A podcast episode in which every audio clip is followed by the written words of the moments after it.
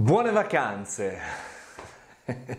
No, purtroppo non vado in vacanza e purtroppo oggi non è rosso il numero del calendario. Però le buone vacanze potremo dircele su WhatsApp.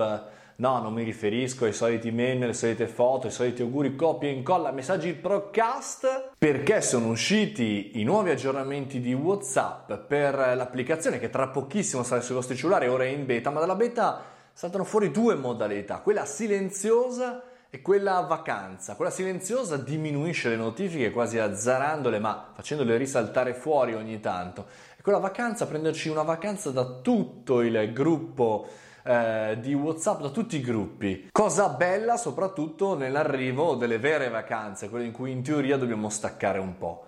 Beh, insomma, altre novità stanno per arrivare, come il collegamento tra WhatsApp e Instagram e altre cose cui temo assolutamente, ho già paura di quello che potrebbe accadere fra il nostro marchetto Zuckerberg, però quello della vacanza un po' mi piace. Ci sono quei giorni in cui ho voglia di spegnere tutto e adios amico, ci vediamo forse fra un po', cercando di uscire.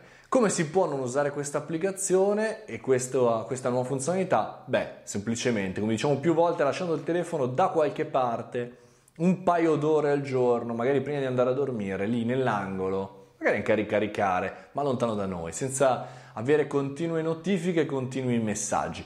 Commentate, non vi arriverà una notifica silenziosa, ma comunque una notifica di Facebook, dove volete, come volete, condividete per allargare questa bella community del caffettino. Na, na, na,